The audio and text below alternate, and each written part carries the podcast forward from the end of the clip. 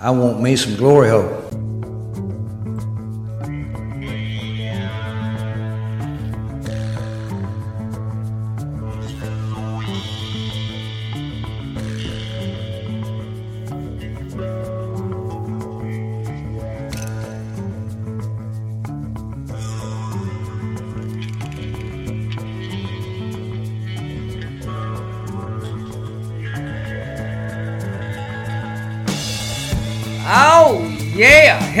Welcome to the Football Glory Hole Podcast. We listen to Apple Podcasts, Google Podcasts, Spreaker, SoundCloud, or on iHeartRadio. We thank each and every Glory Hole Seeker for tuning in this week.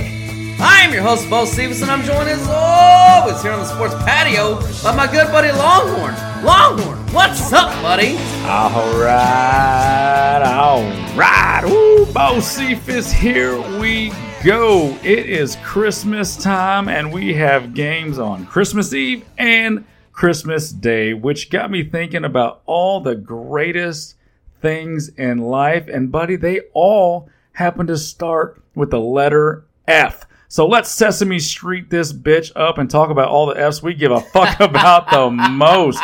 First of all, is faith. So special shout out to Sweet Baby Jesus, who definitely is white and blue eyed just like me. Next is family. Family. So be sure and tell them you love them this weekend or that you've always hated them. And you'll see them next year and tell them the same thing. That's, you know, you can go either way on that, your call. Next is friends. There is nothing like some good friends this time of year to come over and eat all of your food and drink all of your booze. Love them so much. The next is food. Big one food. Stuffing your fat ass is a must over the Christmas break. But of course, we all know the greatest F of them all is for fucking. So from our FGH family to yours, pray to your God, enjoy your family and friends, stuff your fat faces, and of course, fuck each other's brains out. Merry fucking Christmas, y'all! Now, whether you are here for the funny, It's a quest for fun. I'm gonna have fun, and you're gonna have fun. We're all gonna have so much fucking fun we'll need plastic surgery to remove our goddamn smiles. You'll be whistling Zip-a-Dee Doo-Dah out of your assholes. or you are here for the money. Anybody tells you money's the root of all evil doesn't fucking have any. They say money can't buy happiness. Look at the fucking smile on my face. Ear to ear, baby. You have come to the right place. Two questions for you people. Do you like football? What a stupid question that is. What a stupid question. You ask a lot of stupid questions. What a stupid son of a bitch. My apologies, Mr. President. I will do better. Do you like money? I'm a big fan of money. I like it. I use it. I have a little. I keep it in a jar on top of my refrigerator. I'd like to put more in that jar. That's where you come in. That's right, Adam Sandler. That's exactly where we come in, and we have weekly, monthly, and yearly packages to fit your needs.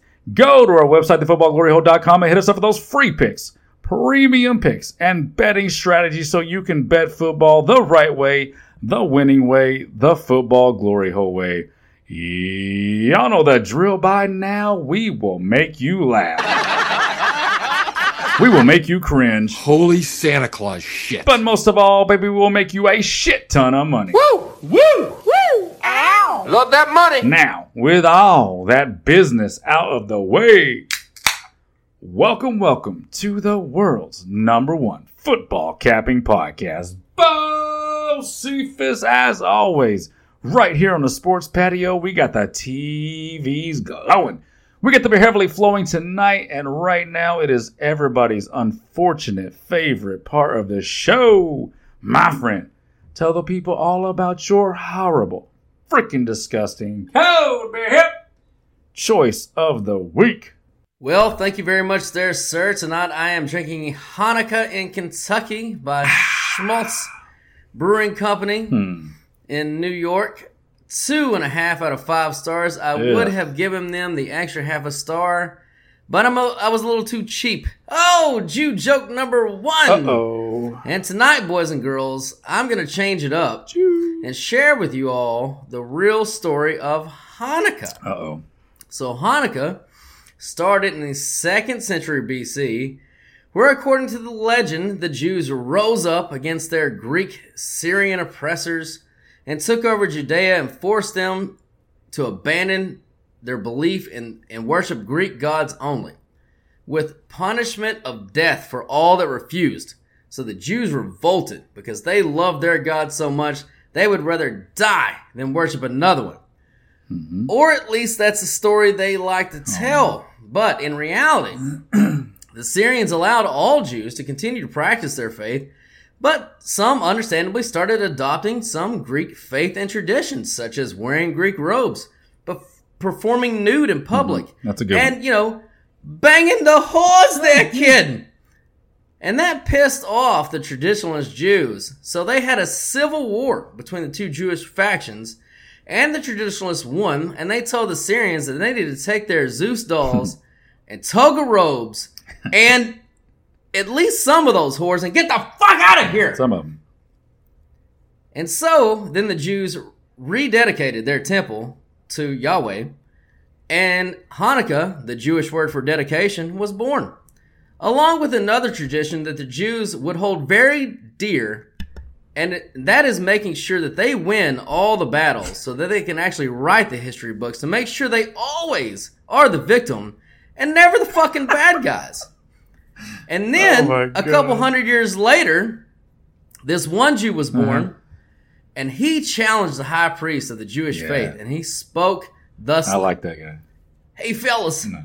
I don't know why we have to go on mm-hmm. with like all the candles and the crappy fried bread, and it's it's it's it's it's it's, it's like eight days of it. Okay, it's it's too much. I mean, we could just like have one day of of, of presents, like it is my birthday, like and eat Italian oh instead."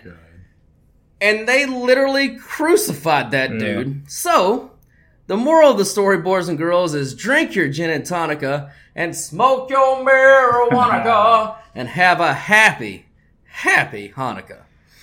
Yeah, I remember the good old days when Jews were like Jesus and stuff. Now they're just all in Hollywood banging little kids and stuff. So it's it's really gone. It's it's, it's, taken- it's taken a right turn.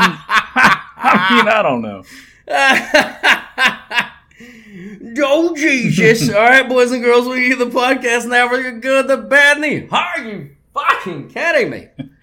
We're going to go over every, and I do mean every game in the NFL in the area tonight, and we're, of course, of course, we are going to continue to get you paid at a ridiculous pace with these free picks. But right now, we to get paid, and to do that, here is this week's sponsor. Well, hello, boys and girls. It's Christmas time again, and we all know what that means. Eating way too much food, seeing relatives who you have no fucking clue how you're even related to, and listening to that same old shitty Christmas music. Well, not this year, because the Football Glory Hole proudly presents a kind of PC Christmas. We have taken old classics and cleaned up the racist language and made them more inclusive. For the most part, tracks include Rudolph, the nondescript reindeer. Rudolph, I don't give a shit. All these PC fags can suck my dick. And how the. Here comes everybody. Here comes Santa Claus, Vishnu Muhammad, and the guy from the Jews. And the instant classic, Oh Tweeted Night. Fall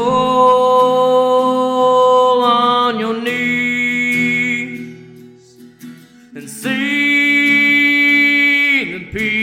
people tweeting. You can get all these tracks and 87 more on our brand new 18 CD collection for the low price of $9,986 plus shipping and handling. And while you might say that's too expensive, we just want to remind you that it's Christmas time and Santa hates a cheap fuck. So Merry Christmas, Glory Hole Seekers, from our family to yours. Holy, and I do mean holy shit, Longhorn, that Christmas album that we released. Um, It's a doozy. We had a hell of a time getting it made because, you know, our producers, of course, were Jewish. So Yeah. they don't like to do a lot of Christmas albums, but they do know it generates a lot of that cash there, which they worship that over everything. Uh, so, guys, go out and buy it. Go ahead and uh, purchase, you know, as many copies as you would like. I know it's kind of pricey, but it's well worth your money. You heard the quality. Yeah. I mean, come on. Let's go. It's Christmas Yeah, time. it's Christmas time. And I was just thinking, you know, like we always have first time listeners, and I'm just imagining someone listening to this for the first time and being like, "Holy shit, what what is wrong with these guys?" like, yes, we are, and I say this all the time on social medias. You can get your you can get your picks anywhere. You can get your game breakdowns anywhere, but you cannot, and I mean uh, a hundred percent, you will not get it delivered the way that we do it here. That's what makes us special. Now we'll never get to join the big club with with all the all the the. Uh, the Jew Kings up there who run, who run all the all the things, but who cares? We do it our way, and that's how we like it. And now it's time for the good. Oh, that's good. That's good. Well, that's just fucking great. That's just fucking great. The bad. Is this bad? Is this bad? Well, that's fucking not good. And the are you fucking kidding me? Are you fucking kidding me? Are you fucking kidding me? God damn it! Are you fucking with me?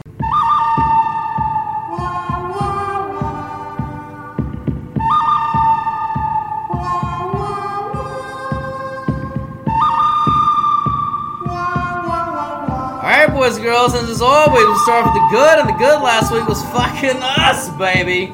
Oh, on the podcast, big dick Pick, my boy put out on Jacksonville. Mm-hmm. Whammo! Never a doubt. Sounder on Las Vegas. Whammo! Trend of the week on Denver. Whammo! Fucking danger zone on Tennessee. At least it pushed. You didn't lose any fucking money Yeah. there. And it depends on where you got it That You might have won some money. Mm. Super contest. Both of us had winning weeks.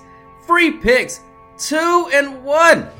And I had three out of four of my NFL round robin. We just keep fucking handing out wins and all the sharp info. And all for fucking free. Free. hmm That's that's. uh I mean, I'd love to see. Uh, like, do the Jew Kings give out things for free? No, they don't. So we're.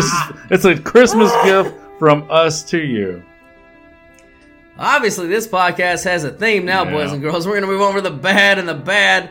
Well, we did give you out Seattle. We gave them out early to our clients at plus three and a half, and they never really showed up. Uh, Geno Smith has turned back into Geno Smith. Um, there will be still some value on there from time to time, possibly this week. Definitely. But their season is on the brink of being over.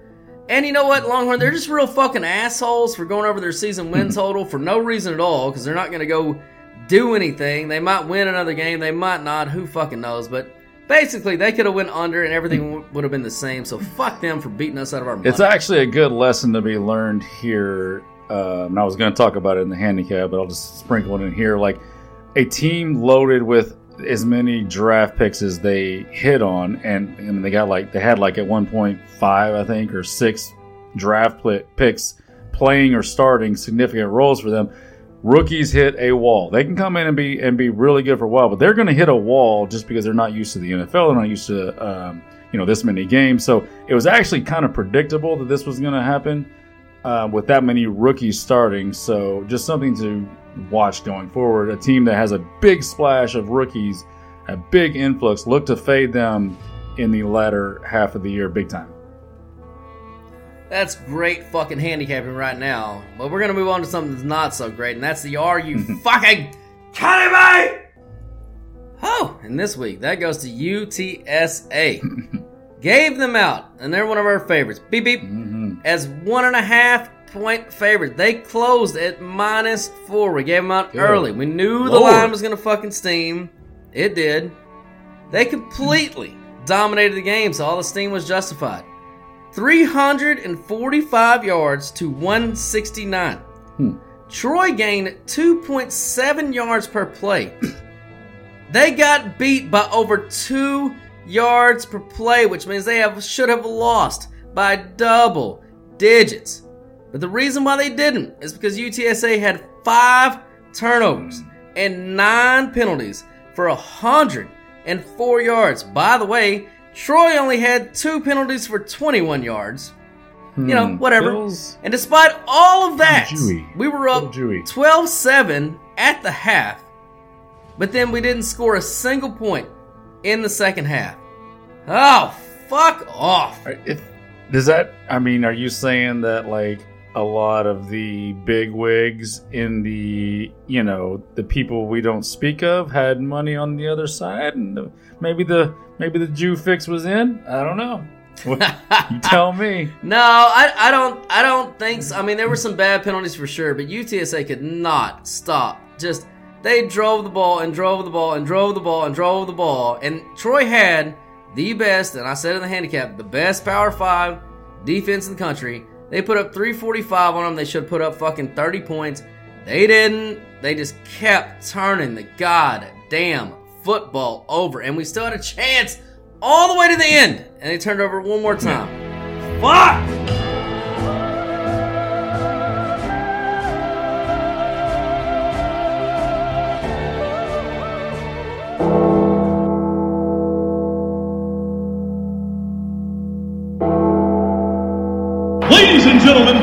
Boys and children of all ages.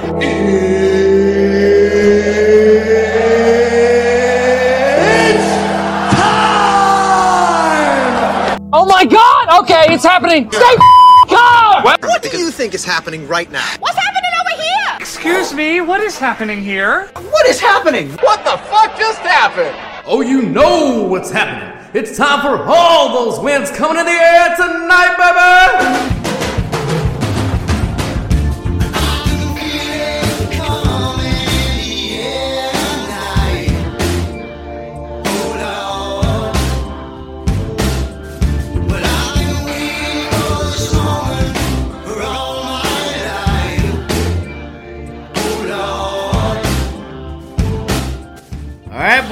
You heard those bells. So it is time, baby, to go over all those wins coming in the air tonight for week 16 in the NFL Longhorn. We're going to start up in Baltimore. Those Ravens. Lamar should be back. Minus seven on the Super Contest. Looking across the board, it is moving towards seven and a half. So let's call it seven and a quarter favorites, home favorites over those hot Atlanta Falcons. Hot Atlanta going to cold Baltimore. This uh, theme of the week, by the way, lot of weather, lot of weather, lot of weather, lot of wind.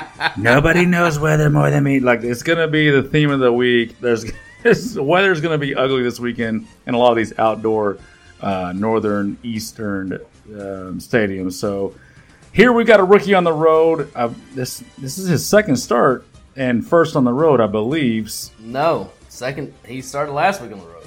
Last week on the road. Um, Yep, in New Orleans, and he covered.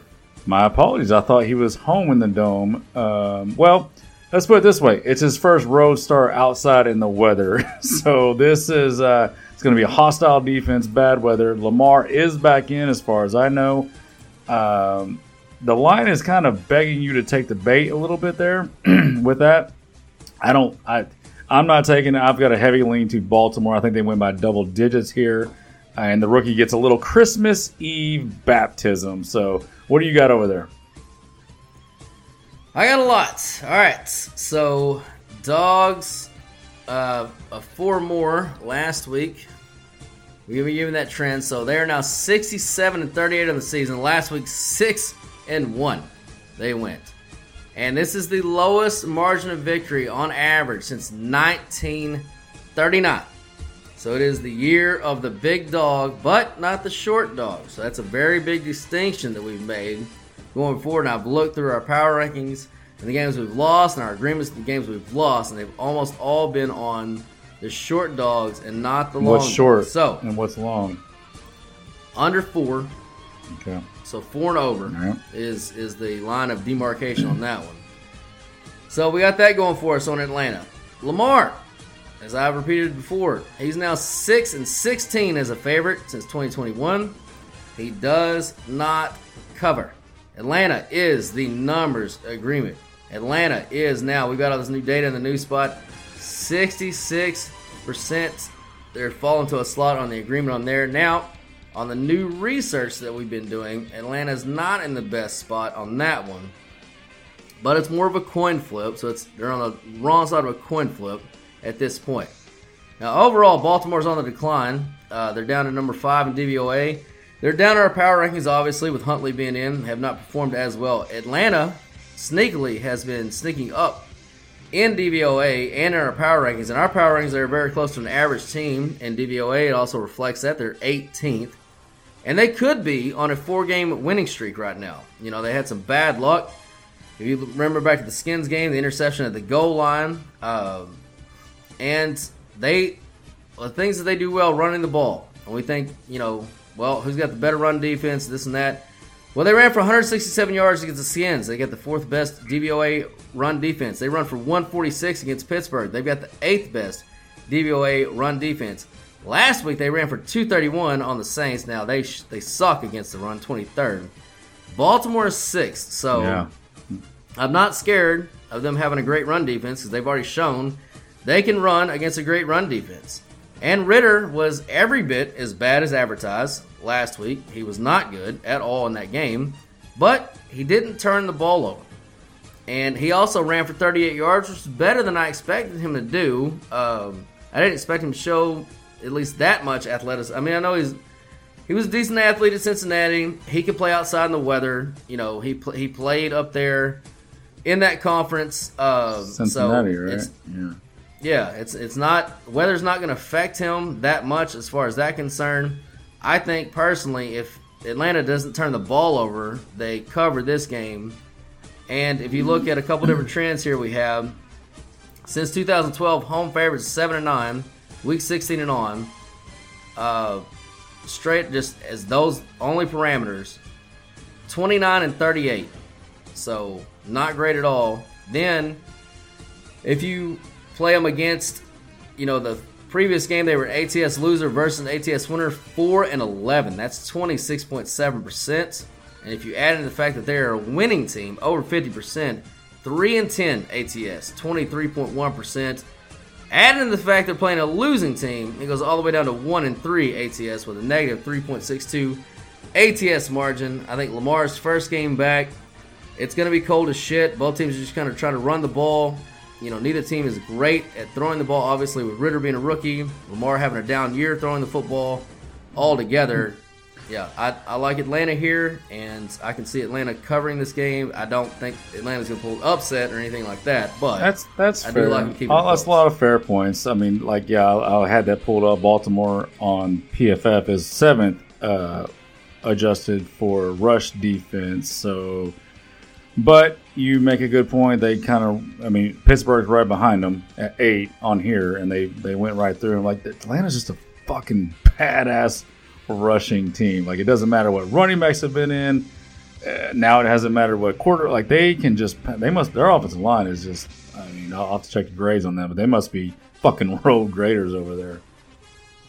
Yeah, they got to be doing pretty well, and it doesn't, it doesn't really seem to matter uh, what environment or who they're playing. They just seem to. I mean, they went up to Washington on grass, and that's a notoriously terrible track for doing anything on offense, and they ran through them as well. And, and Washington's really good against the run all year. Yeah. All right.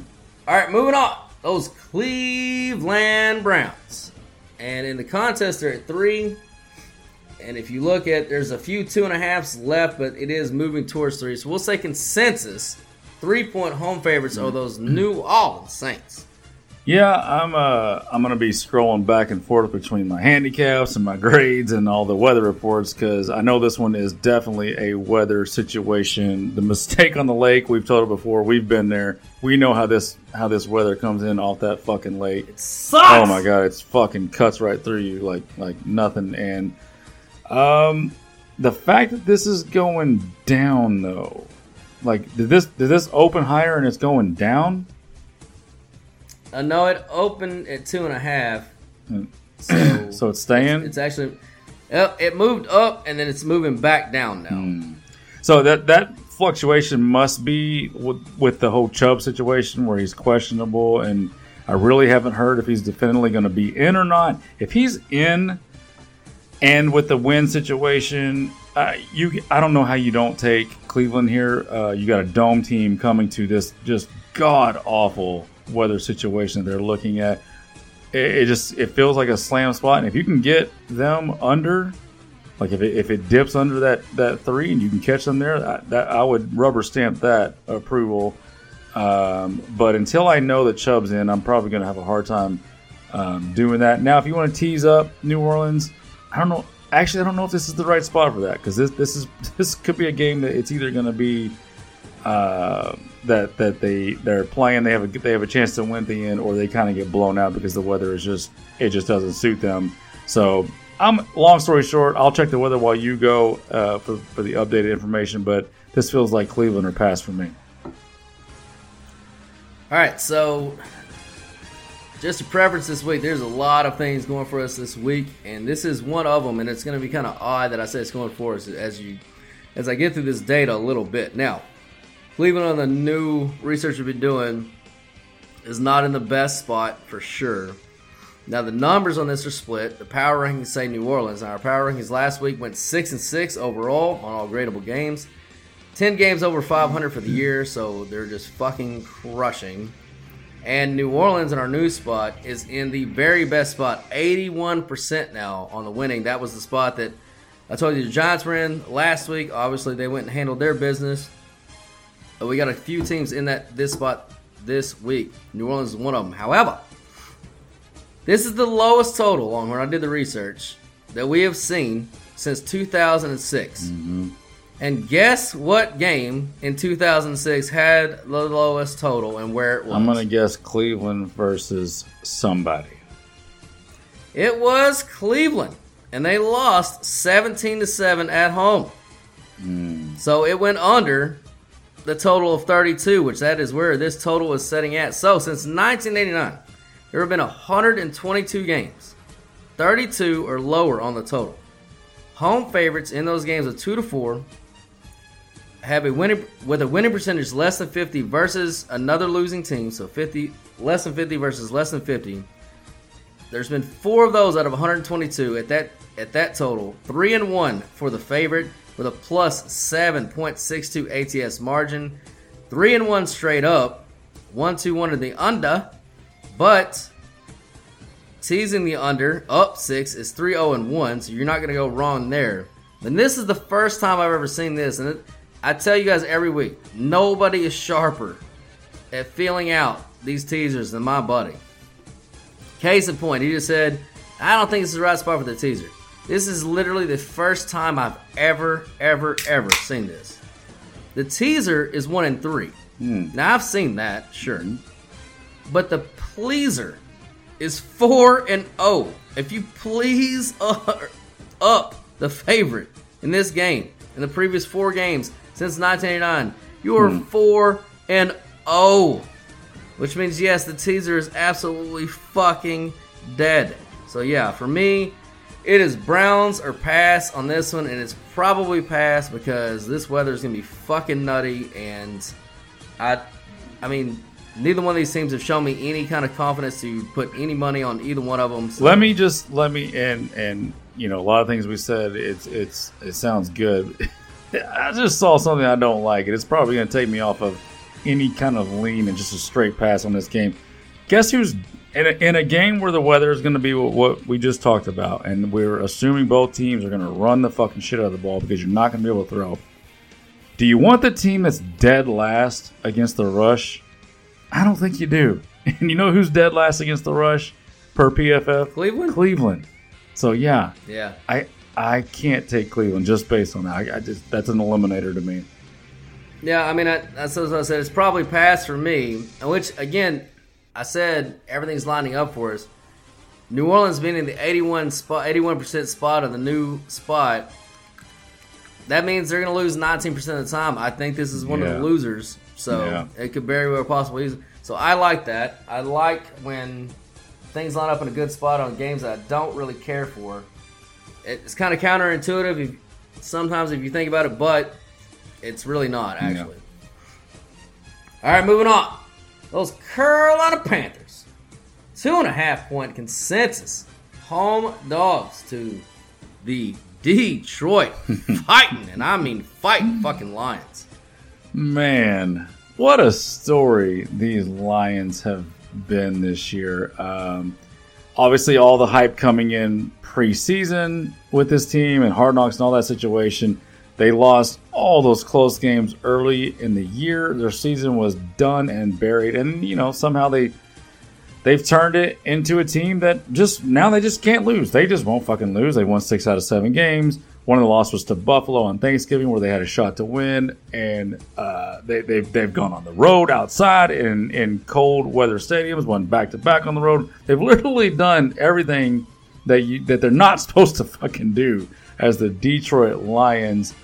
Um, this feels like a spot where I should be hitting that sounder. I'm gonna hold on. I'm gonna put my hand over the button and let you talk me into it.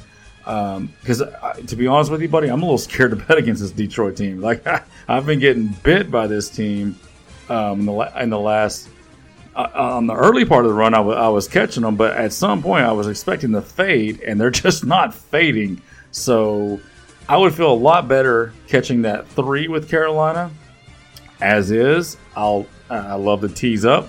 Obviously, take take them up to eight and a half. Talk me into a sounder. Uh, Detroit's fucking balling right now. They are fucking. They're not a team you want to play right now. Um, but Carolina has a shot still to win that division. That you're going to get a full max effort here. What do you got over there? Yeah, man, Detroit has been red hot, red hot, and I'll get to that in a second. Now, the numbers do agree on Carolina here. The new spot, Carolina is in a 62% winning position. In the new research, Carolina is in the very, very best spot through two years worth of research I've been digging through to cover mm. this game. We talked about it last week. Detroit on the road averages 18 points per game. Last week they scored 13. They had a fucking punt return for a touchdown. That fucking and then of course the Jets missed the field goal. Yada yada yada. Yeah. But you don't cover seven games in a row as Detroit has done without fucking having some luck on your side. Jeez. Seven and zero in the last seven ATS. But in this game in particular, I got one trend here. 2012 and on, week 16 and on, away favorites two to four with a losing record. 6 and 14 against the spread. That's 30% with a negative 3.62 ATS margin. Only 11 and 10 straight up. But again, on the teaser for the fucking dog, 81% on this one. And on top of that, if you want to make it a fucking in game two game teaser, if you got a book that allows that, average total of 45 in in in that spread. This game, the total is 44. The teaser, you know, plus it up or minus it up, and then go over it. 85.7% winner there. So you got a real good fucking in-game two-game teaser to take Carolina and the and the over, uh, going six points both ways. Now, Carolina's defense is not great. 20th in DVOA. The Lions 23rd, trending up. But if you look who they played, it's a bunch of shitty offenses and backup quarterbacks. But Carolina's a shitty offense, 28th in DVOA. Mm-hmm. Like I said, Detroit's 7 0 in their last ATS game, or seven games ATS. And this year, I mentioned it earlier, but I'm going to give you the exact numbers. Home dogs of three and a half or less, 21 and 25 on that. But the under on that is also 12 and 34. So to get the uh, under again, or so to get the over, you're going to need to tease that down, I think, to actually hit that. Otherwise, these games have gone under at a fucking incredible, incredible clip. Um, I like Carolina here. I don't love it enough to probably put them in the contest, especially at two and a half, because that is. Uh, let me double check that real quick. That is, yeah, that's where that line's at. But if I had to bet it, I'm definitely, I definitely got enough ammo to go Carolina here for them to kind of stop this Detroit momentum. And again, a Detroit again uh, on the road, 18 points per game. They're not the same team, and they will be on the road outdoors in Carolina. And it's not going to be great weather there either, by the way. No, and you know, just real quick, I, you know, if you if you've been listening to this podcast, you know that I've, I am the Detroit number one fan, and I said in the preseason if they can get some production in that back seven, and specifically if Okudah, Jeff Okudah, could come and like beat anything because he has been a straight bust for two years. You're gonna have a little something here because we know, but everybody talks about the Detroit offense. We know about that, but like you said, even though it's against lesser competition, whatever, we there's the NFL. They all play. They all basically play everybody. So they're playing better. They're coming together in that back seven. Okudah is great. Actually, the entire back seven is grading out not awful. Like, they got something going here. Like, like just we're, we don't want to linger on this, which is more off season stuff. But like Detroit's got something going here, um, so look out for them. All right, moving on. Those New England Patriots. Mm. Three point consensus home dogs to those Cincinnati Bengals. Man, Joe Burrow, Joe Cool. You, this is this is just a guy that you gotta be you gotta really have a reason. Al, this is a guy. Look, I mean, all of a sudden, you know, he comes from LSU and boom, you can't bet against him. I don't, I don't know, I can't figure. Like, you got to have a reason to bet against this guy, and I think. Tell me the line again. What, what's the current line? Three points. Okay, well, they earlier in the week they had the hook on this, and I feel like it was just a tempt uh, some money to come in on New England, uh, but it. And, and, and it's probably the right side, like, and that's and that's probably why it got gobbled up, and it's down to three because it is New England at three and a half is the right side. Okay, I can't tell you sitting at three to take New England plus three because I don't want to go against Joe Burrow even at three and a half. I don't want to do it, even though I know as a pro that's the right side. It might even still be. You can tell me with the numbers. Say it might even still be the values uh, a little bit less at three. But look, I don't. I don't want to lose money to Joe Burrow, so I'm gonna I'm gonna kind of stay away on a force lean at three. Give me Cincinnati uh, at three and a half. Force lean. Give me New England. I know it's cowardly, but that's how that's how I'm gonna do it. What do you got? All right, so the numbers are on New England. Uh, the new spot is on New England at three. The these New are all graded at three. Yeah. Okay. Yeah, New England is in the best spot again of two years worth of research. Oh man, and then Cincinnati. Now this is it's more of an obscure trend, but it is very solid with a lot of games in it. It's the first time that I've actually graded it this year. I've had it written down for a long time. I find, I didn't think it was ever going to be a fucking game that hit it, but finally did. so a team that won by more than ten by being while being outgained Mm-hmm. by at least 110 yards. Next game, 37 and 57 ATS, 39.4%. Cincinnati was completely, completely dominated by Tampa Bay in that game. In the first half, they had five possessions. They had three first downs, and all three first downs came on the fifth possession when there was a minute and 39 left on the clock, and Tampa Bay was just playing prevent, and they got a field goal. Other than that, they had a pick, punt, punt, punt, and that was it. They could not make a first down, and then Tampa Bay inexplicably pissed down their fucking pants and turned the ball over four fucking times in 10 plays, all in their own territory. Out of PP. Uh, they literally gifted Cincy that win. Now, again, when you go on streaks like Cincy has, like I said, Detroit, you got to have some luck involved. They were very lucky. They should have lost that game. They should have absolutely have lost that game. Now, New England is a much, and I mean much better fucking team than Tampa Bay in our power rankings, DVOA, whatever fucking measure you want. So, all that being said, since 1989, away favorites 2 to 4, week 16 and on, with a better than 70% winning percentage and averaging at least 26 points a game or more. 8 and 15 ATS with a negative 5.76 ATS margin, 9 and 14 straight up. And if you add on their ATS win streak of 6 or more, it's only been one game, 0 and 1 all time since 1989, negative 6.5 ATS margin on that. Take that back away and go from 2012, 6 and 8 ATS, 4.71 margin, 6 and 8 straight up. And since 2020, which these away favorites have not been doing as well in the last couple of years, 1 and 3 ATS, negative 9.62 ATS margin, and 1 and 3 straight up. If you look at the weather, it is going to be nasty as fuck, and there is no coach that I want in a bad weather game at home more than Bill Belichick. You saw him outsmart the great coach in Buffalo and outplayed John Wayne in that fucking monstrous fucking game last year. Uh, New England is the second overall in DVOA defense. Now, Cincy has faced the number three DVO defense in Dallas. They lost. They faced the number eight in Baltimore. They lost. They faced the Jets in week three, who are number six now, and they did win that game early on versus, you know, fucking Zach Wilson. But they were 0 2 at that point. They were desperate. Obviously, that was a game they had to fucking win. And then last week, again, they played Tampa Bay, number nine. And again, they literally could not make a first fucking down until Tampa Bay started shitting all over themselves. That's the only defenses they've played that are above average all year. Hmm. Again, they're another one of these teams that are a little bit faux in the success they've had. And we'll go over. There's actually a few of them this week, and they're one of them. So when they play defense as good as New England, they don't score the ball. They don't do well. In fact, they lose more times than they win. Or I guess it's half and half. It's two and two. I guess I should say straight up.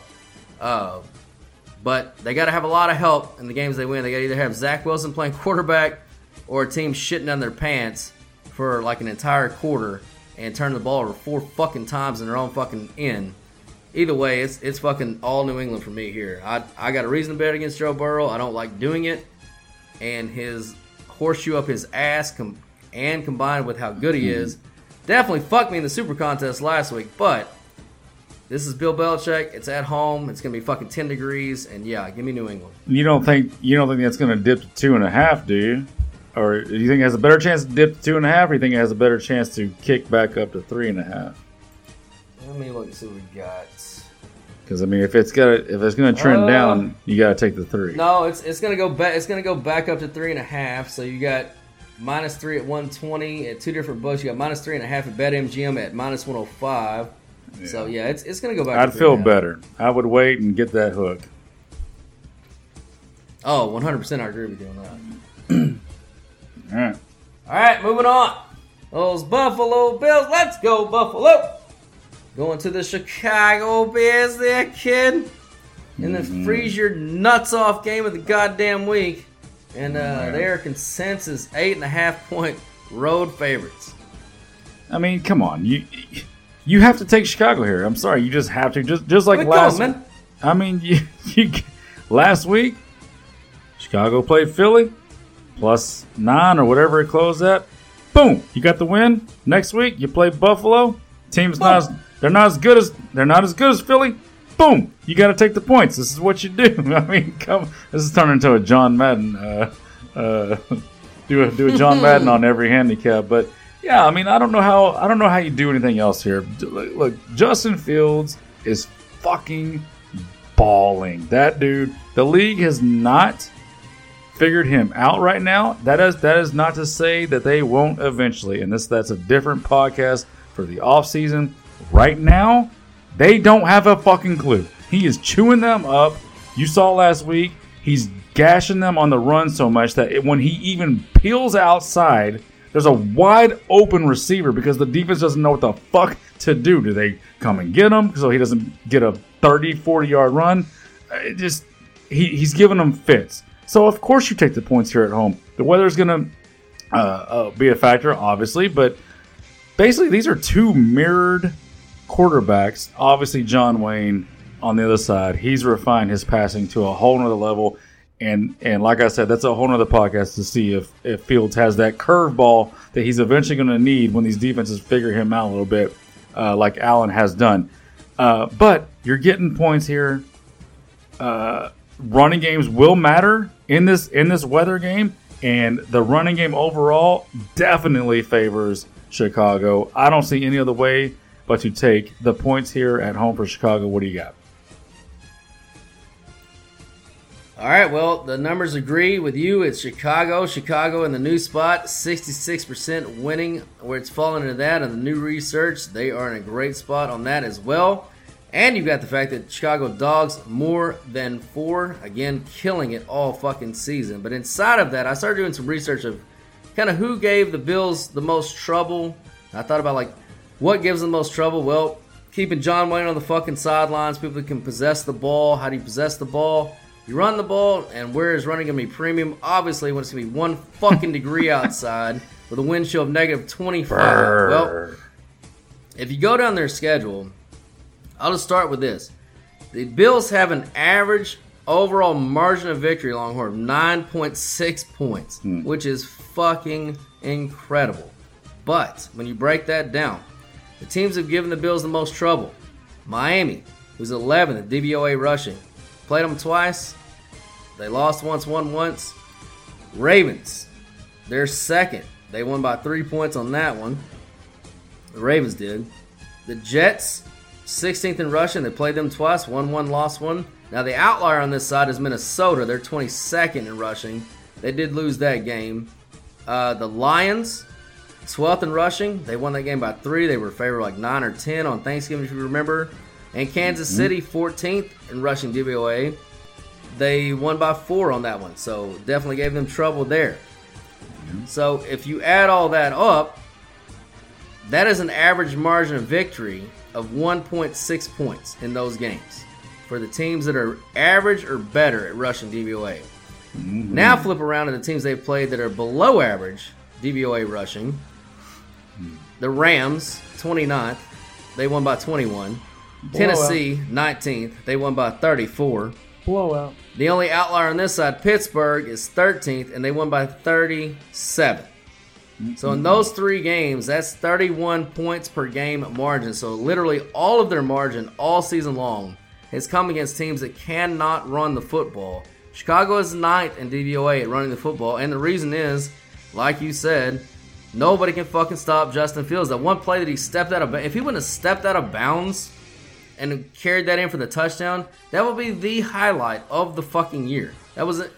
It was insanely incredible fucking run that he had. Oh my god. Now he's not making a lot of highlights with his arm right now, but again, you know we got to let him grow into it. We'll see what he can do as he goes forward. But right now, he's an unstoppable force on the ground, and John Wayne is banged up, and he's running for less and less efficiency every single week.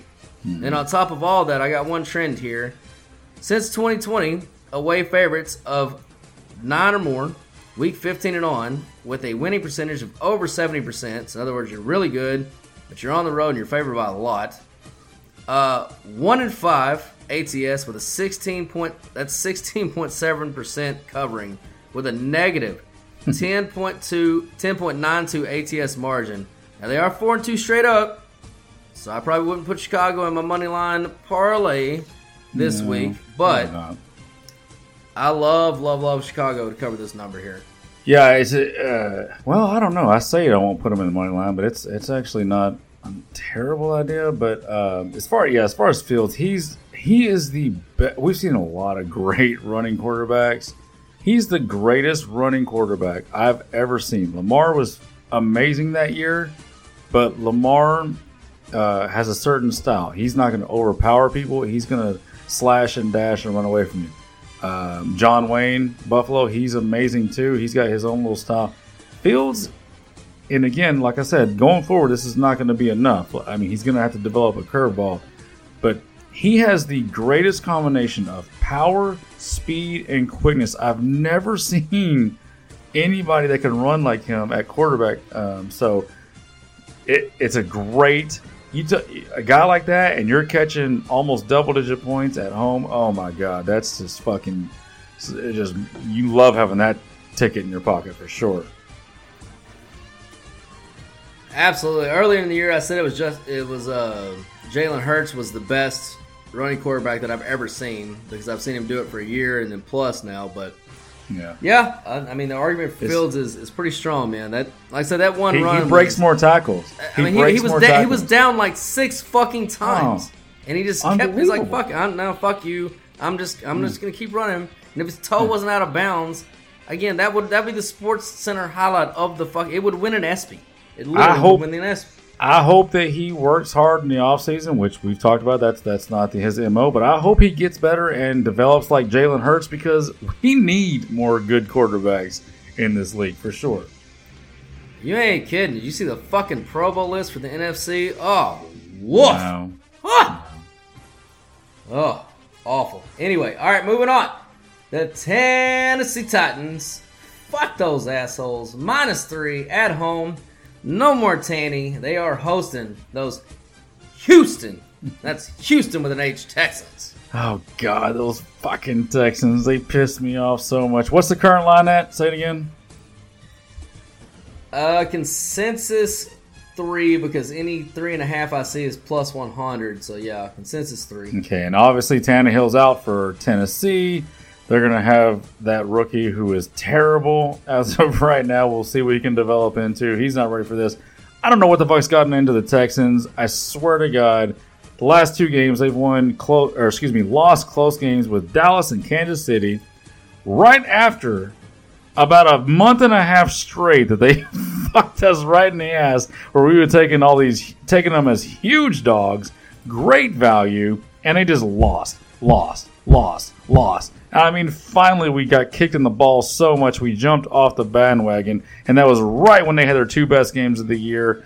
I'm sure I'm going to regret it uh, because Trav, or excuse me, Travis Henry, uh, Derrick Henry owns this fucking team. So I will definitely be cussing Houston next week, but hit that sounder. I think Houston finally, after flirting with wins against much better teams, they finally get the win here uh, against a Tennessee team with a rookie quarterback who is not ready for the NFL. What do you got? Well, a lot of what I got I've had to fucking trash because the line has moved so fucking much. so yeah. any of the uh, trend research I've done is out the fucking window on this one. Um, the numbers are split even on even after I marked it down. It was obviously it's actually an agreement on Tennessee first of all, but now they're down to split. Now the new spot does have Houston. Houston in the new research. I was trying to re- rework that real quick. I still think they're in probably not a good spot. Let me double check that real quick. I, am sorry, guys. Yeah, they're no, they're they're in a real bad spot on that. So I don't like that. Um, don't like it. You know, Tanny's out. I got zero faith in the rookie, like you said, for Tennessee, but I also have zero faith in fucking Mills on the road in this fucking weather, which is going to be terrible in fucking Tennessee. And Derrick Henry is just going to shove it up their ass like he always fucking does. And a lot of times when we see these big discounted dogs like this that at Tennessee or Houston, as they were already discounted from the summer, now they're discounted almost a touchdown. That almost never works out for the dog. It almost never works out for the dog. So it, I'd have to still lean Tennessee on this one or pass, and I can guarantee you I am fucking passing. God, even fucking Nashville, twelve fucking degrees on Sunday. Ugh. It's a polar vortex. it really is. All right. All right, moving on. Kansas City. Woo! This number's gotten big. 10 point consensus home favorite over the Seattle Seahawks. Yeah, and it can just keep getting bigger because I've got to lean to Seattle here. Seattle will pound the rock. That's all they really want to do.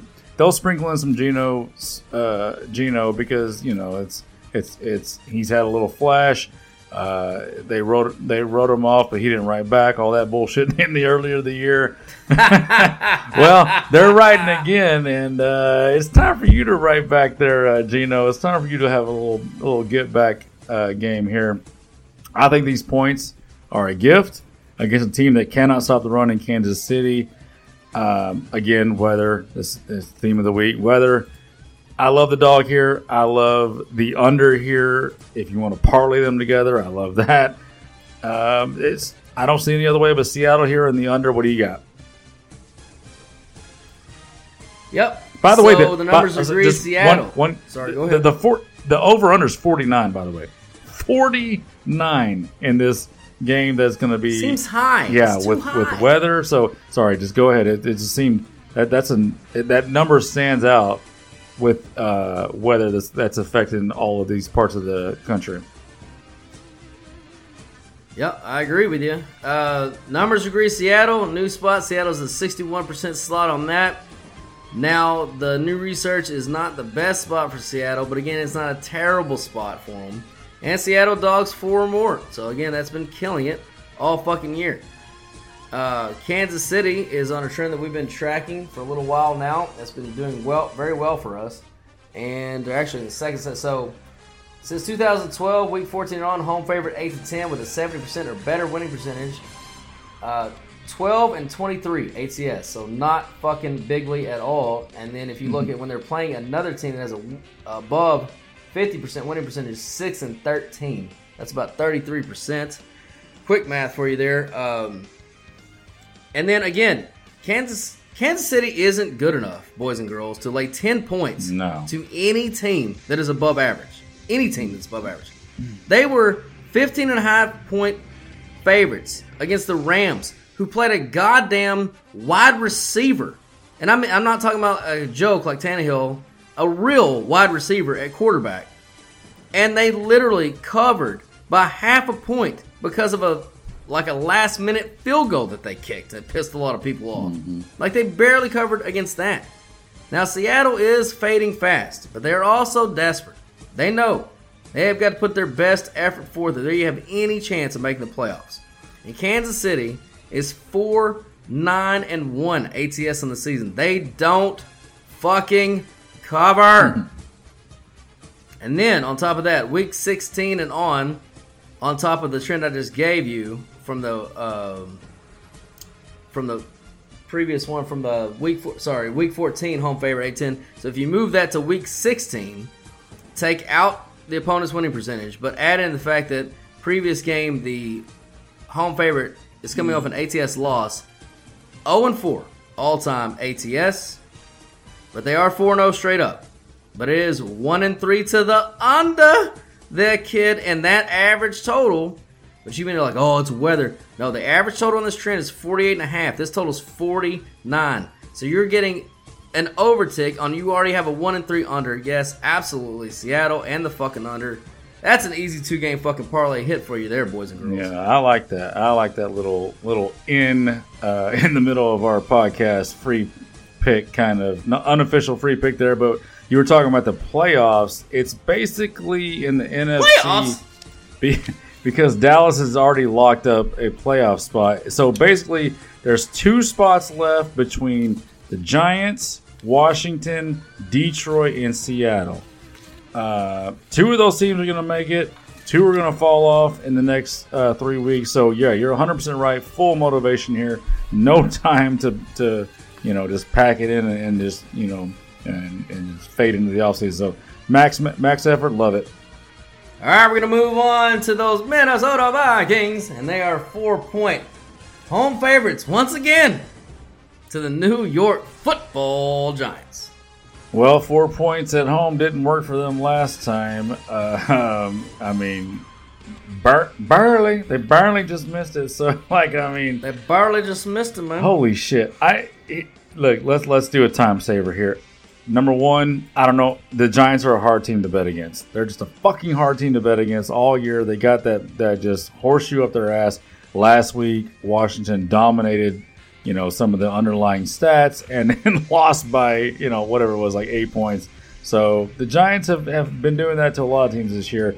Um, last week, we saw how bad Minnesota can be for a half, and then we saw how good they can be. I don't know how you bet on a team like that. I can't do it. Um, so on a force lean, give me the team that seems to have the horseshoe up their ass. Of, of course, this is all situational. It has nothing to do with numbers. You can tell me that over there. But right now, Minnesota's a team I can't bet on because I don't know what I get. The Giants are a team that it's hard for me to bet against because they just seem to keep getting these wins and covers when they shouldn't. So, uh, situationally, that's how I'm going to lean to the Giants. You tell me what the numbers say. Well, I'll tell you first of all that the Giants, uh, I don't know they fucking slipped the officials some money, or maybe fucking Jerry got on the phone and was like, "Hey, uh, you know, uh, I need them Giants to win for us to make the playoffs, right? So uh, let's make sure that uh, that happens." I mean, I've never, I've never Get 'em on. seen, I've never seen, and I and I've seen a lot of shit, and I've watched a lot of Redskins games, and they don't usually get the bear, you know, the favorable bounces or calls or whatever, but I've never seen an ass fucking like that fucking illegal formation call, and it has been discussed. It's went through the league office. It's been determined that yes, the official was absolutely wrong. But whatever, uh, the Giants fucking they win. Anyway, um, Redskins. Did you call them Redskins? You're a racist motherfucker. yeah, well, they're the Redskins. All right. Uh, the the numbers are split on this one. It is a no call in our power rankings. This is one of the zero delta games. Numbers right where it should be. The new spot does have the Giants at a 64%. The Giants are four point dogs or more currently. Now that again, boys and girls, the four point dog thing that is judging by closing line. So if they close at three and a half, that doesn't get graded as that. So you have to keep that in mind. And if you look at the way the markets are moving, you have to take that into account. Right now, it's pretty even across the board. I see a couple of three and a halfs, but they're heavily juiced. So that doesn't mean it's going to go to three and a half. It just means those couple of books have taken enough money on the other side that they need some money on the other on the flip side. So that's all that means. It does not mean I don't really see this game really going anywhere because I think a lot like my buddy does. It's very hard to handicap this game. So again, time saver for me as well. Uh, Minnesota is on the trend uh, that we gave out last week. Now we gave this out last week, and I told you on the podcast there was five teams on it. Three of the teams in the fade trend. Three of the teams were not going to cover out of the five. Three of the teams did not cover. Minnesota didn't cover, New Orleans didn't cover, and Washington didn't cover. Uh, now the Chargers pushed, and Cleveland did cover. So one cover out of the five that I told you, I, I said at least three out of five wouldn't cover, and that is exactly what happened. Minnesota's Three, on that same one. trend again, but they're solo this week. Yeah, so they're solo this week. So if you wanted to get back to the percentage to average that out, it means that you know they probably got a pretty good shot at covering on this fade trend this week if you just go by the percentages. But again, So you know that's neither here nor there. well, there. before you move on, like Uh, what list the fade trend team? Like you said, like last week, those there was five, and they went. If, if you faded them, you went three, one, and one. So what are the fade teams this week? How many are there, and and which teams are there? It's only Minnesota this week. Oh well, fuck. Yeah. All right. So the week before there were three teams. It went two and one. Uh, Seattle didn't cover. Tennessee didn't cover. San Fran did cover. So again, like a good uh, one. it's been hitting at a little higher clip. Yeah, but it's been hitting a little higher clip than the, the total is 45 and 70 now. So again, a little higher clip than what it's normally hitting at. So this might be a spot where Minnesota covers. Who knows? Again, with these two teams. Basically, my handicap for this was pretty simple. They're both very bad teams. Minnesota is extremely low on a power ranking for a division winner. In fact, I looked it up. Historically, in our power rankings, teams with Minnesota's current power ranking, now they got a few weeks to change it, but currently, they only win 44% of their games for the season. So this is going to skew our numbers a little bit when it comes in at the end of the year and I grade it all out. But they have won at a historic clip more than they should have, which means as soon as the playoff comes, they're going to fucking fall on their face faster than a fucking Jew trying to, you know, mm-hmm. fake grab a fucking bill at the end of a dinner or something like that. Anyway, Alligator uh, I got no interest in this for the, game either. Going for the bill. I, I I'll Yeah. get it. You get. Oh, I, okay, you continue. What? I, I, what, what is it? I can't. I can't read my glasses. I, I need my glasses to see the bill. Hmm. What? Oh, you you got okay. That's. I, I- I'll, I'll, I'll I got the it next fucking time. bill. Shut up. I'll fucking pay for it. Just shut your shut your Jew ass up. I got it. I got no interest in this game. Uh, I'm with you. I lean towards the Giants, uh, just simply because I can't. I can't play Minnesota. I just can't fucking do it. It's not You know, noontime cousins on Sunday. It's not. It's not noontime cousins. It's either it either is noontime cousins on Sunday, or it's mm-hmm. never noontime cousins on Sunday. Gotcha. It's a very simple bet with him. You either bet with him at noon on Sunday, or you don't have to bet with him, but you don't bet against him, or you do not bet with him at any There other you time. You don't have to bet against him, but you don't bet with him. It's There a you go. very simple rule. All right, moving on. Oh, those San Francisco 49ers. Woo! Them boys is tough. Seven point home favorites over those Washington Redskins.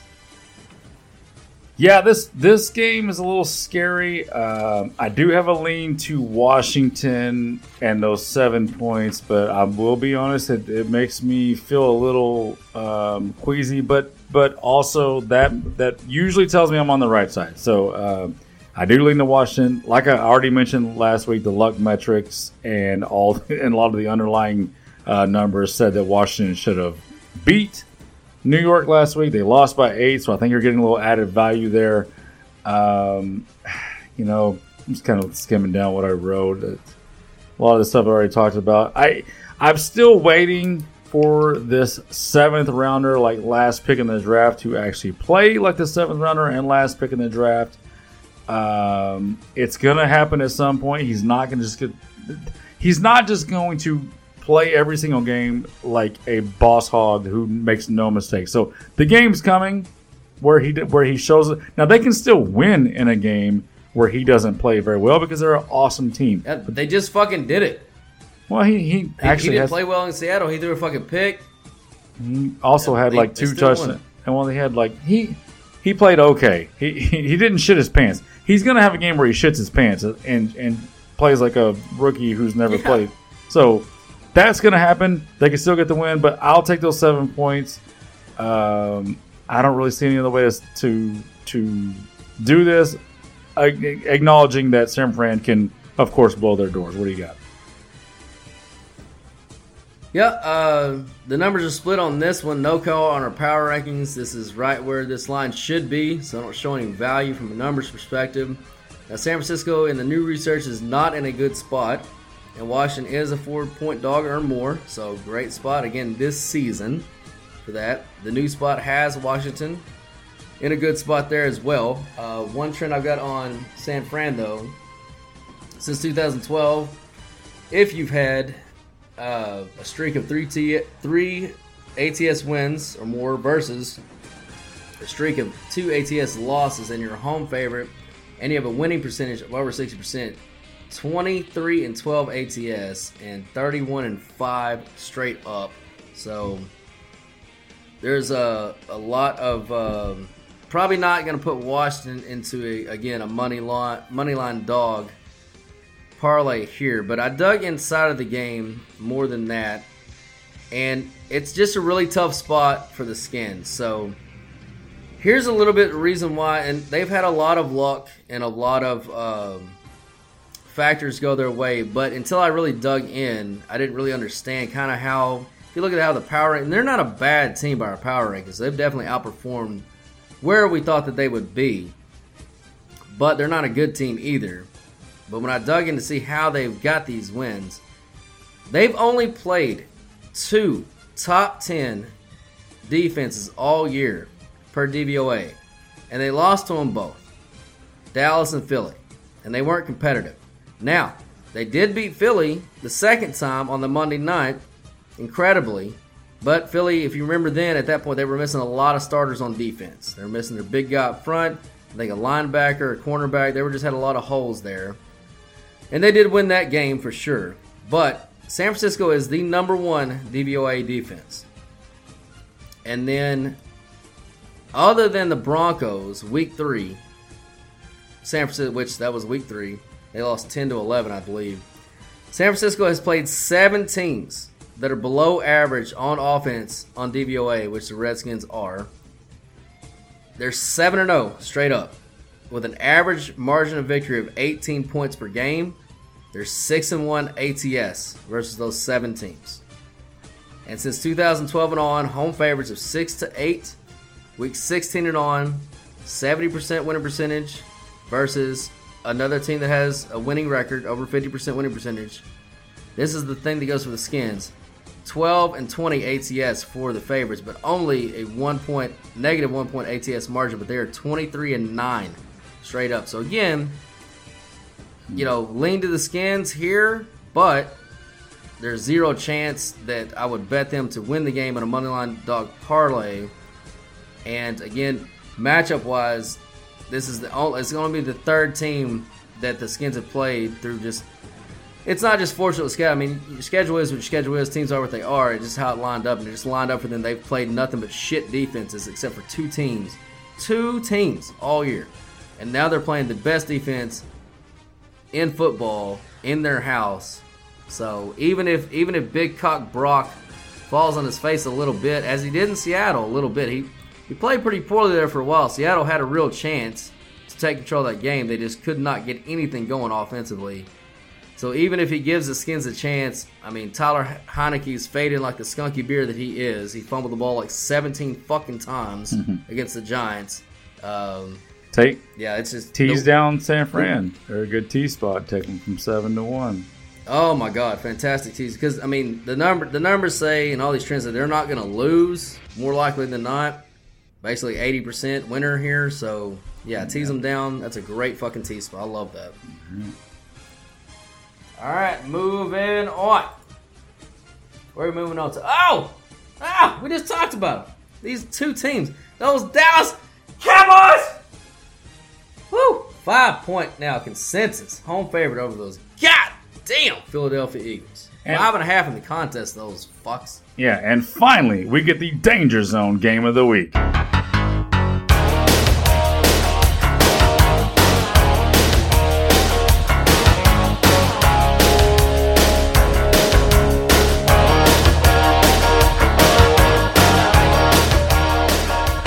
Yes, sir. This is a slam dunk Philly spot. Minshew Magic can absolutely come in here and win this game. So, of course, I love him getting those points. Um, Dallas just is not the same defense. I said this two or three weeks ago.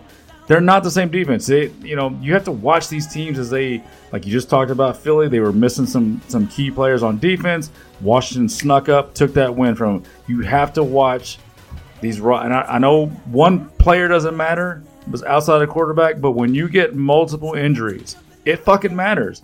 Um, and dallas they're dealing with injuries. Vander Esch was out last week. That's just another hit to this defense.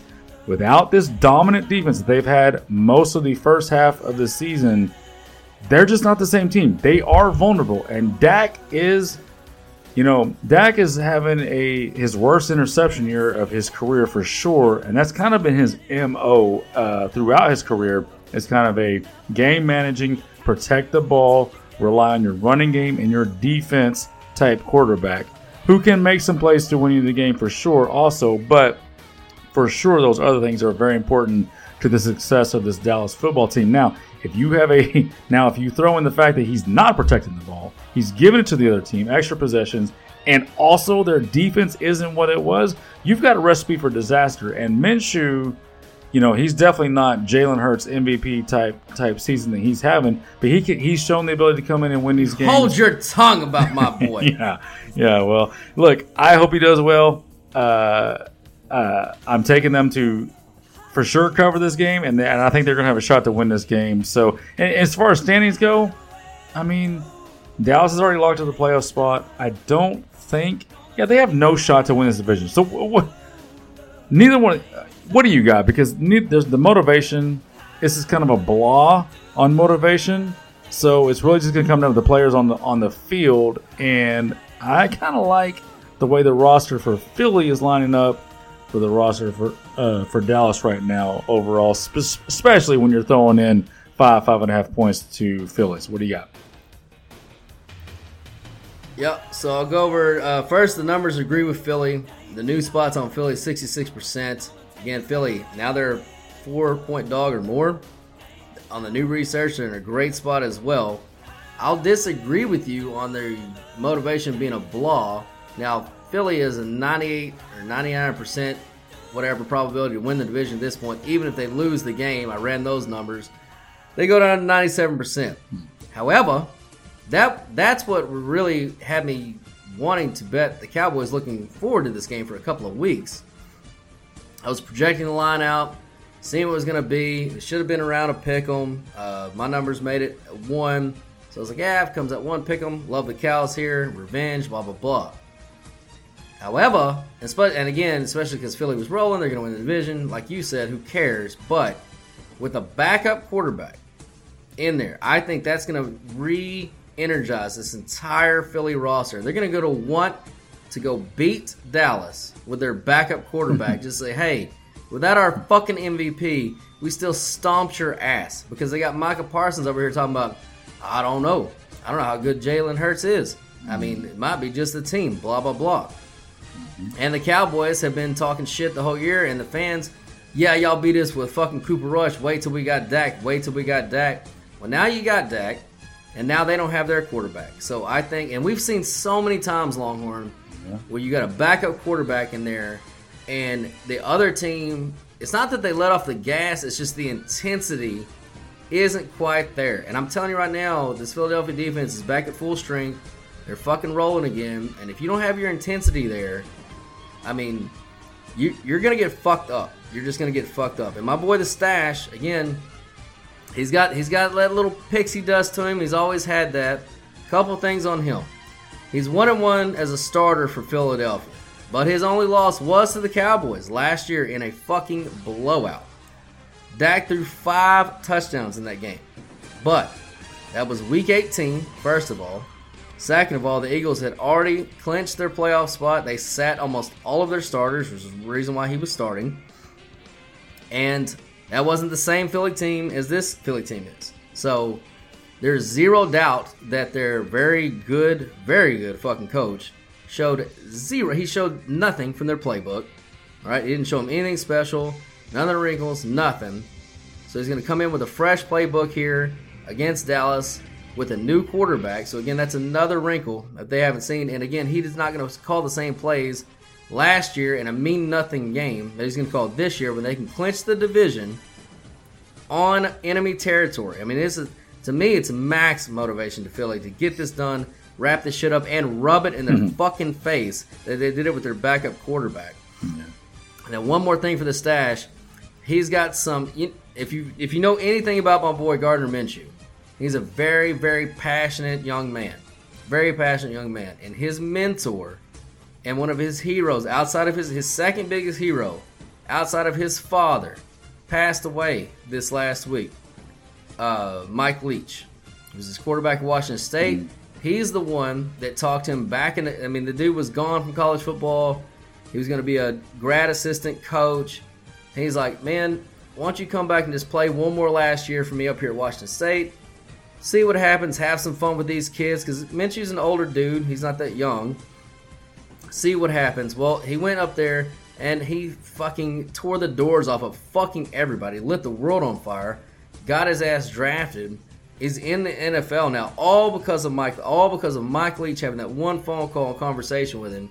Well, he missed practice yesterday or the day before because he flew to Mike Leach's funeral to speak at his funeral. That's how much this man means to him.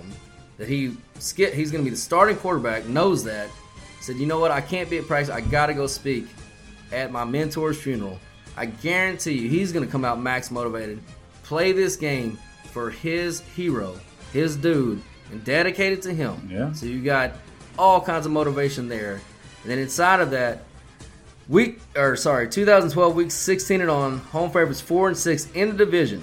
15 and 20, so 42.9% with a negative 2.77 ATS margin. You take that up to 2020, so the last couple years, 1 and 3 with a negative 4.25 ATS margin. I'm with you. I love the fucking danger zone call here. I love Philly on the money line here. I think Philly fucking wins. Yeah. And uh, they just rub it in their fucking face. All right. All right, moving on. Those Pittsburgh Steelers. Pittsburgh's going to the Super Bowl. Not this year, though. No. They are two and a half point home favorites, though, over those are Las Vegas Raiders. Yeah, in this game, you've got a indoor Vegas team going to the freezing outdoor team whose coach has never had a losing season. Come on, you know which way I'm leaning here. Lean to Pittsburgh, and I would feel better, you know. Um, what's tell me the line again? Sorry, Two and a half. it's Pittsburgh minus two and a half. Yes, sir. Okay, so if you, I mean, eh, wonder why they're dangling there. What, whatever. If you like, if you like Vegas, tease them up to eight and a half. Um, I can't imagine anybody likes Vegas to win this game. I don't know. Maybe you'll tell me different, but um, I, I like I like Pittsburgh to win this game. I like um, Tomlin to keep this narrative. Like they're not good this year. We know they're not good. They're not going anywhere.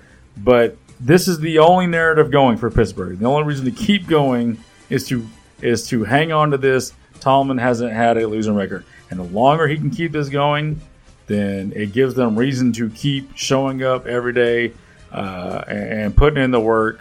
So um, a Vegas team coming to them at home, they can win that game. So motivation to Pittsburgh. Give me the Pittsburgh under three. I'll take that. What um, what do the numbers say? All right, so the power rankings have uh, the Raiders on this one. The numbers are a little bit split. Uh, the new spot has Pittsburgh though, sixty-five percent. So this is really one of the most split games of the whole week. Yeah. Uh, the new research has Vegas in the very best spot, however. And then situationally, Tomlin, is a favorite, not a dog. Not good. Not good for Pittsburgh at all. Uh, he has had a losing record as a favorite. And then Pittsburgh is on our biggest fade trend that we've been tracking all year. And that is, since 2012, a team with the turnover margin average of zero, 215 and 253 overall. And then Pittsburgh's actually in the third set of this trend, which is 25 and 37. That's all of that combined with a home favorite of three and six. And so far this year, one, two, three, four, five, five and two. We are on this fade trend. So fading Pittsburgh here has been very, very profitable for us in this set. Now, inside of that, you know, Pittsburgh isn't a bad football team. They're a fucking terrible football team. I don't know what kind of fucking magic spell they're mm-hmm. under have won six games, but I do know this. They're not going to win another one. Historically, their power ranking and our power rankings have won 28% of their games. If they lose out, which they're gonna, that'll be 33%.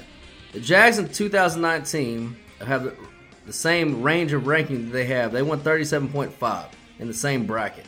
So they'll be second highest we've ever had. Yeah, it's fucking cold, but guess what? Kenny Pickett has the smallest goddamn hands of all fucking times. He's gonna fucking fumble the ball fucking everywhere. Harris is likely out. Uh, fucking their receivers likely out, and I get a veteran quarterback. They're questionable. challenging weather They're versus a rookie. questionable, not likely out. Well, they haven't practiced yet this week. And I get a veteran quarterback playing in challenging weather versus a rookie who has never, he's never played in weather like this. Because guess what, boys and girls? They stopped playing football in Pitt where he went in fucking November. So, yeah, he's never seen this. Pickett, 26 D 26 in DYAR, 24th in QBR. Now, that's not terrible for a rookie, but it's still fucking terrible for a quarterback. What? Carr is 13th and 10th in both of those. And then on top of that, the Raiders have had first half leads, Longhorns, seven times. They're three and four in those games. They're they're terrible at holding second half leads. They're bad at it, obviously. But Pittsburgh is the 31st team in the league at second half scoring. They're not going to come back because they have no quarterback. They have no offense. They won't need I have to. no fucking clue how they won.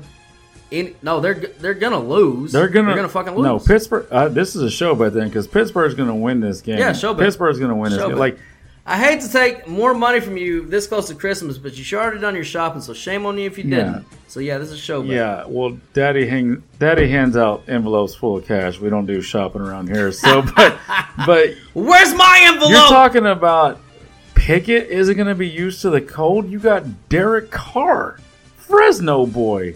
He played at Fresno State. It's cold up there. I'm sorry, what? Fresno's cold. Yeah. Yes, it's Northern California. It's fucking cold. It's cold as shit. Is it Pittsburgh cold? Yeah. All right, all right. Show bet. Probably this. Neither one of them have seen this level of cold. Let's just say that. And I get the fucking veteran, Eh. and you're taking the dude with the fucking hands that can't even grab like you know That's fine. a fucking a sippy cup. That's fine. Last thing on this: six and eight Steelers, six and eight Raiders. Strength of schedule uh, played for Pittsburgh is second. Strength of schedule played for Raiders is 29th. So same record, much harder schedule for Pittsburgh. Yeah, they're at home. I like it. All right, so I will take Las Vegas plus two and a half on the show. Bet. Yeah, I'll give you the. I'll give you two and a half, of course. Yeah, of course you will. It's what the market says. Yeah, well, All right, moving on. you got it.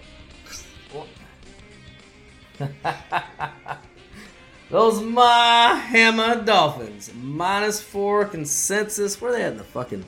Where are they at in the contest here? Four. Yeah, four in the contest.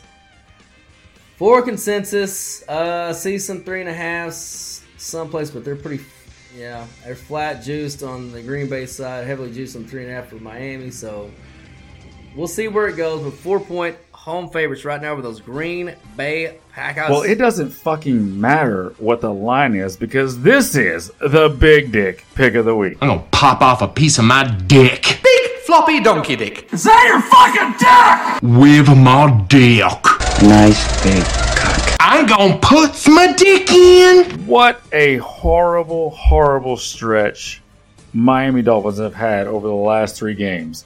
Uh, first, first game of this three-game road trip on the road to San Francisco, they got waxed, just wiped off. Second game, Chargers smacked them around. And then the third leg of this three game road trip for Miami, they went to Buffalo and actually played a hell of a game last week in the weather. And it was, it was desperation time for them.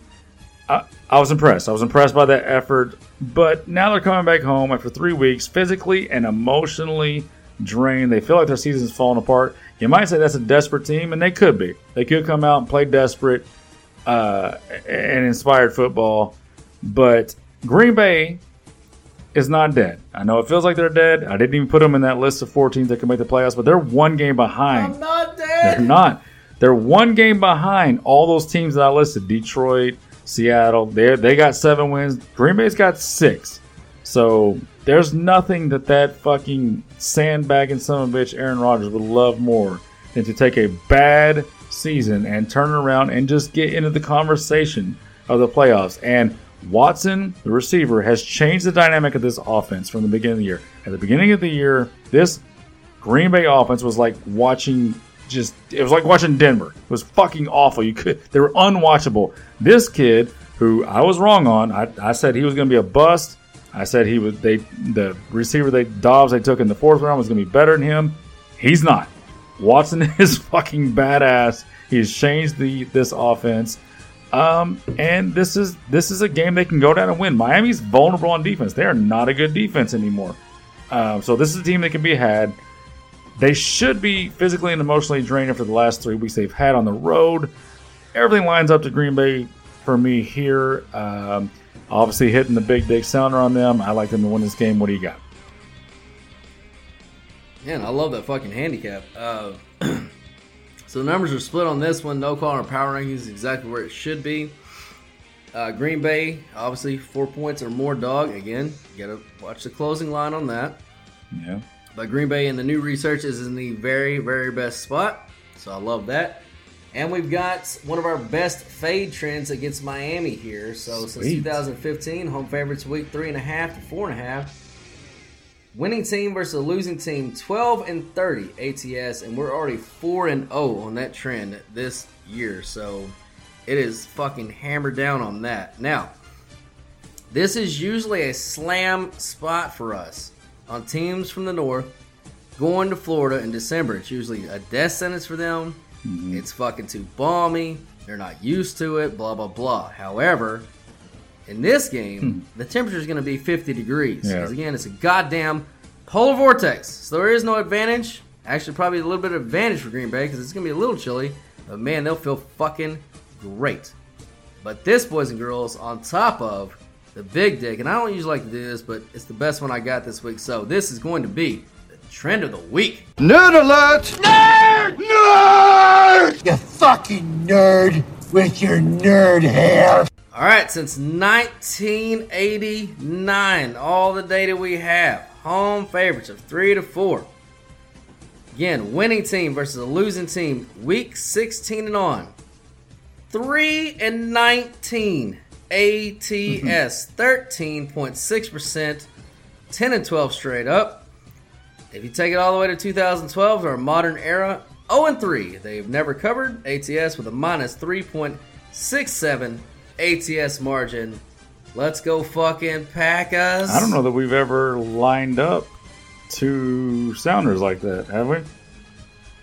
Yeah, it was a couple of weeks ago. And we nailed we nailed obviously uh, both of them. I don't like to do it because I like to spread it out so Mhm. that we get kind of more picks going on. But it's it's the best trend I found. So I, I last week I changed it because you put a sounder on something, so I changed it to Denver. That was kind of my backup trend of the week. But this week I I can't get off that. I love I love Green Bay here.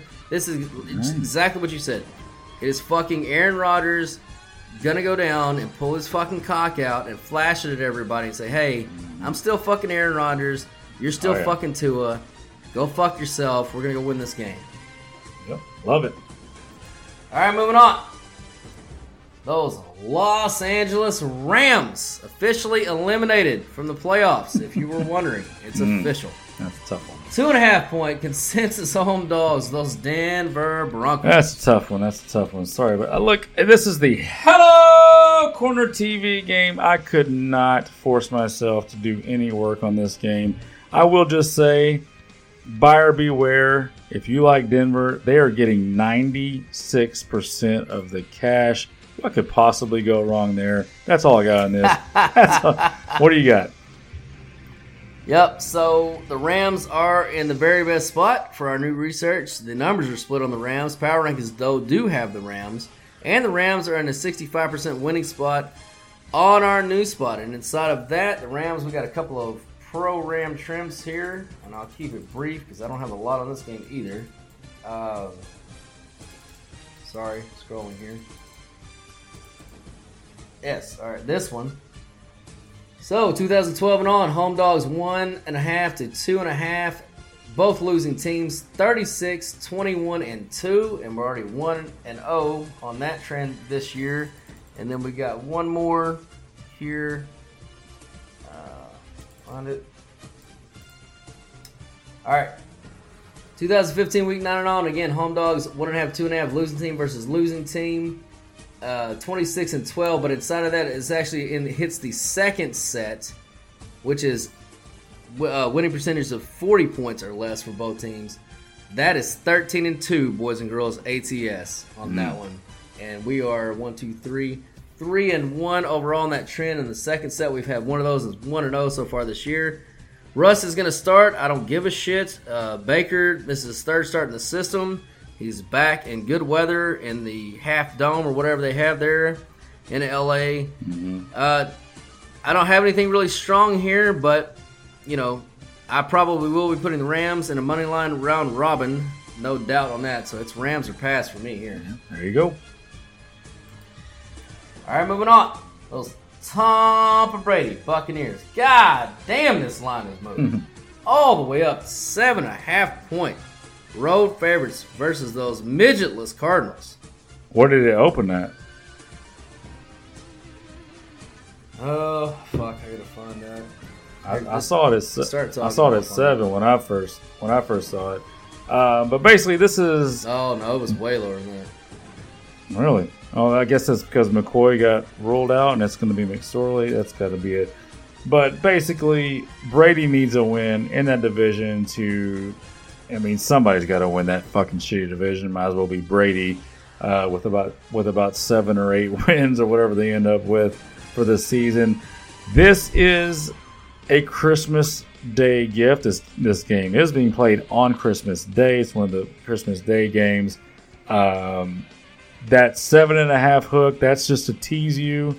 That's just to get you to possibly take Arizona. It's not going to work because 95% of the money is coming in on Tampa Bay still. That's going to tick up to eight, eight and a half by game time. Don't worry about, oh, I don't want to take, I don't want to take Tampa Bay plus seven or minus seven and a half. Don't worry about it. It's going to be eight, eight and a half by game time.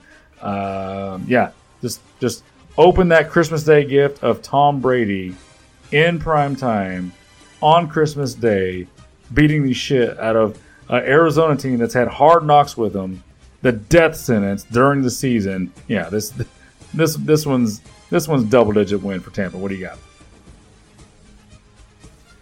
Yeah, so I had written down that uh, obviously the numbers agreed on Arizona at that number if if McCoy's playing. Obviously he's not, so that's canceled. So you can cancel that.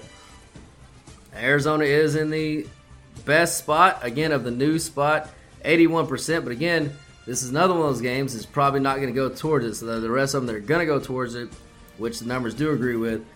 Those should all be wins for us. So that's another thing that seems like a counterintuitive uh, positive, but it is a definitely a positive. Now Arizona, obviously, more than four point dog. This game opened, by the way, at Tampa Bay minus two, minus two. So Oh God, that's when it was that was when it was going to be agreement slam dunk Arizona. Yeah. But now, no McCoy. Here's the thing you got Trace McSorley. Uh, Trace McSorley is not an NFL quarterback. And I don't mean like he's not a starter, he's not a fucking backup. He deserves as many snaps at quarterback in the NFL as I do. And I went undrafted yet again this year. So, he doesn't deserve to be in the NFL. He shouldn't be in the NFL. I actually found a trend earlier. I didn't write it down because it was so ridiculous. But it was um, along the lines of, you know, a team with with the less than 50% winning percentage being favored by at least six points on the road since like 2012. And it was like 8 and 0. Like, it's fucking, it was slant like it, it, it rarely happens, but when it does happen, you just fucking take the favorite. So yeah, it's it's Tom Brady or nothing for me here. So I agree with you on that. You would be a first round draft pick in the um, beer drinking Olympics, so you got that going for you. Oh, I've already medaled in that. I've retired. Uh, I, I, had to pass that torch on. I, I felt like uh, who's the hot dog eating champion, the Joey dude, or what? I get? I mean, at some point you just got to give it up and let somebody else have a fucking chance. Yeah. Uh, All right. Agreed. Move on to those. Oh, it's Monday Night Football. Oh, we finally get to all that goddamn beer and whatever you people eat for Christmas and ch- or however you say it, and all the Kwanzaa and all the shit. We move all past it. It's Monday night, and those Indianapolis Colts. Our consensus. Uh, we'll say consensus four and a half. Let's see what they are in the contest. They're four and a half in the contest. This line's a little bit all over the place. I see some fives, I see some three and a halves. It's Mm. it's it's kind of nutty, but we'll say consensus four and a half. That's too much. I'm sorry, that's too much. Big Big Dick Nick is in at for Indy. He, this is a spot that he kind of thrives in. He just come off the bench guy. We you know we know his past of you know uh, taking a team to the Super Bowl, but like this is a spot that at home. Uh, the Chargers, they're notorious for throwing up on themselves. They're big road favorites here.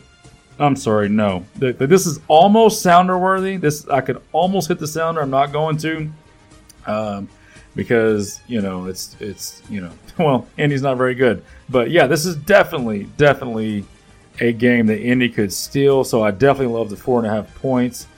Um, I kind of hope the Chargers win because I, I kind of like the story they got going on right now. And just a side note, has nothing to do with this game, but Slater and Bosa, there's a chance that they come back to, for the playoffs.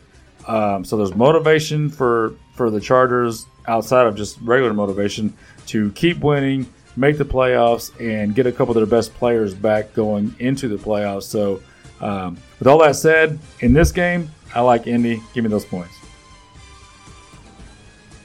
Yeah, I'm kind of torn on this one. So the numbers agree with you on Indy. The new spot agrees with you. 65% on Indy. Indy four point or more dog, obviously. And the new research, Indy is in the very, very, very best spot.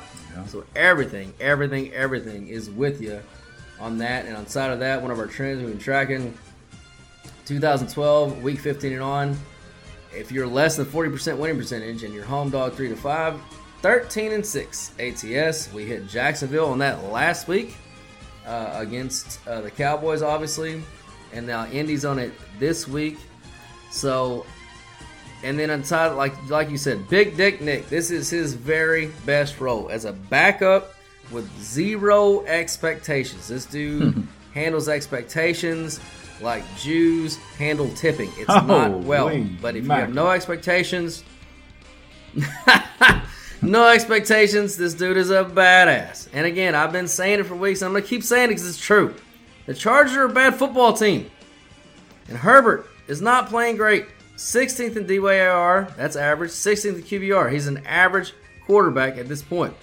19th in CPOE plus EPA. That's right behind Justin Fields, who that's an all throwing stat, boys and girls. And Justin Fields can't throw the football.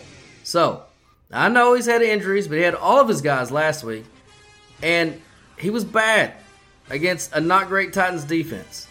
So he still stunk against them. Now, my pullback on this game and my only pullback is Indy is fucking terrible. They're a terrible team. There's no doubt about that. But I think Big Dick Nick give them some energy. You know, Saturday gives them some energy, but they just lost their best player. He went to the IR.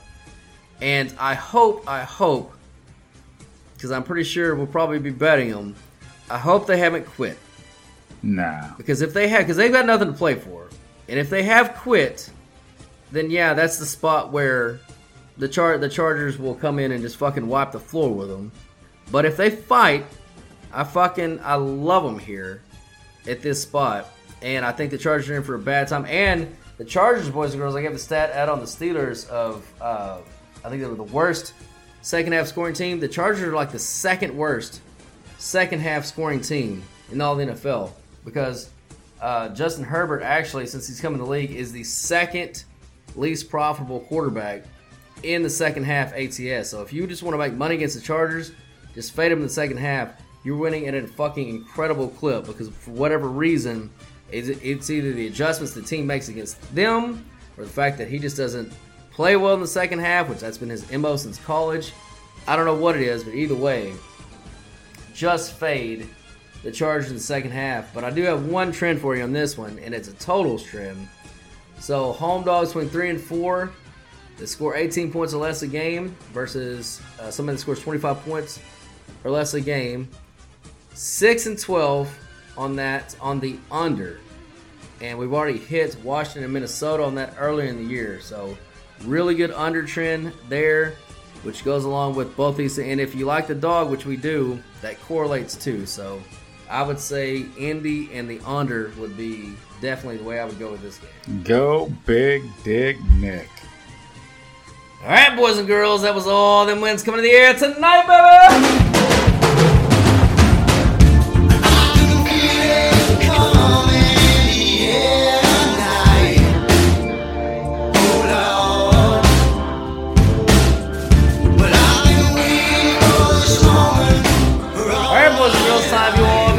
Time for those free SF free picks of the week.